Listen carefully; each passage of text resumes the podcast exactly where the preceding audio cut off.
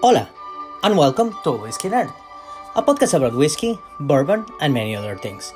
This is Christian, the host, and continuing with the Season 3, the Champions League of Whiskey, we have an interesting entry today.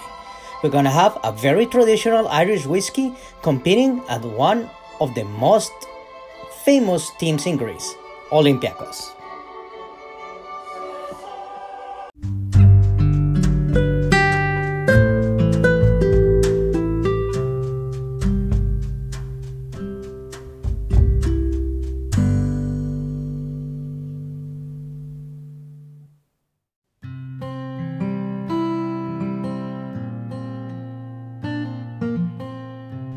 Bushmills, the venerable Irish whiskey maker, is the second largest and the oldest Irish whiskey producer. It was founded in 1608.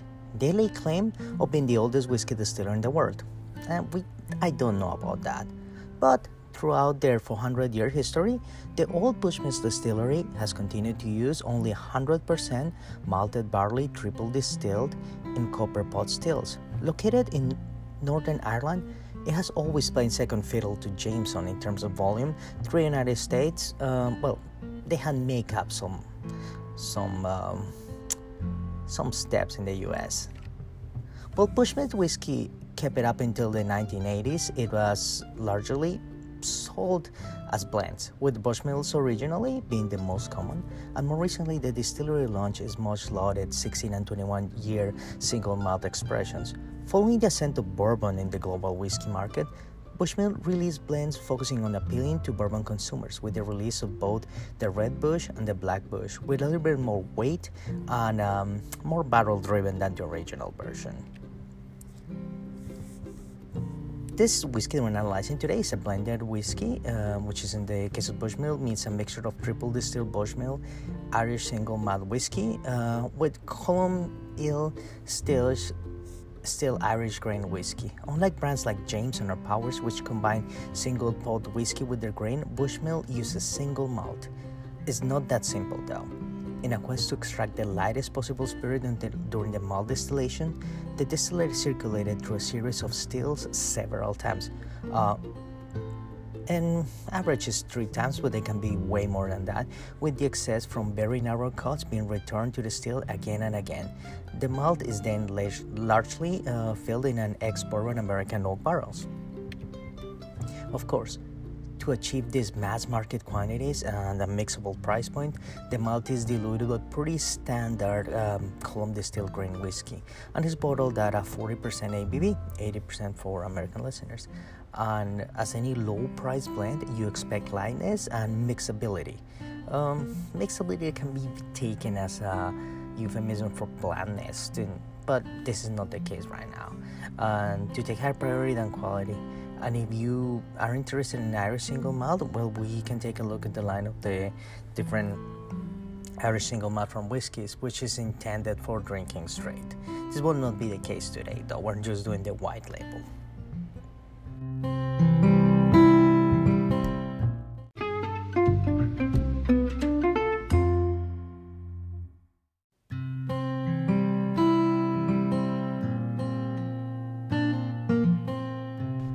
Some specifications of this whiskey. The whiskey is the Bushmills original bottling note. It is a classic Irish blend. The Bushmills original is made up with green whiskey and matured for 5 years before blending with malt whiskey. So it's a 5 year there. It's triple distilled and is very subtle.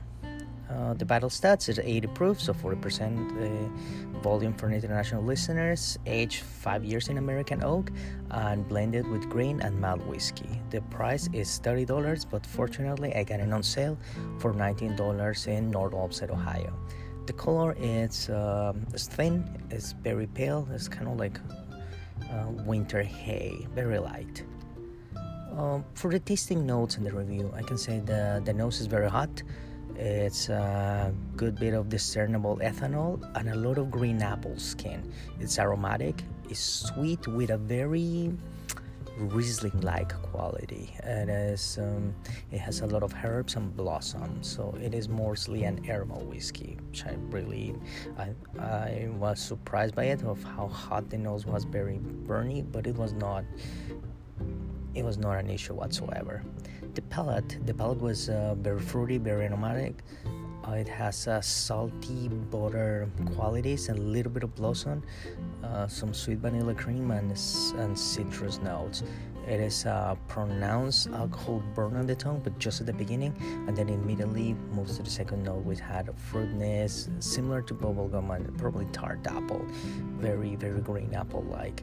It is not unpleasant raw cereal, and it's a character that back up a thin vanilla body at the end.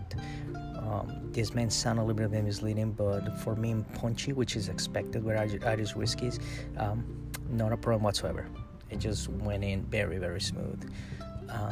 The finish, I can say it's a malty finish. It has a little bit of cardamom, and on the official review it mentioned ginger. I did not get any ginger. I just got more of a green apple tartiness.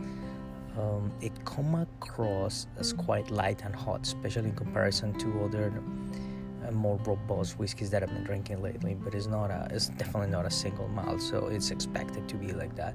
It never veers towards any saccharine or vanilla extract or any artificial qualities that I have experienced with other entry-level Irish blends. So it was a surprising entry. I will say it's a contender for the price point, $19 for this Irish whiskey. It's the way to go. Like I said, the score, I'm gonna give it a 7.5 out of 10.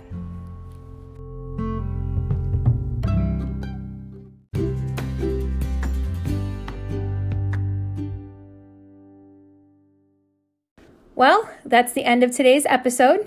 Don't forget, you can always listen to us in English and Spanish on Spotify, Google Podcasts, Breaker, Radio Public, the Anchor app, and Apple Podcasts.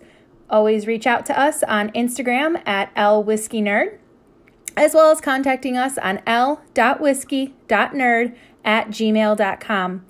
As always, thank you for listening, and salud!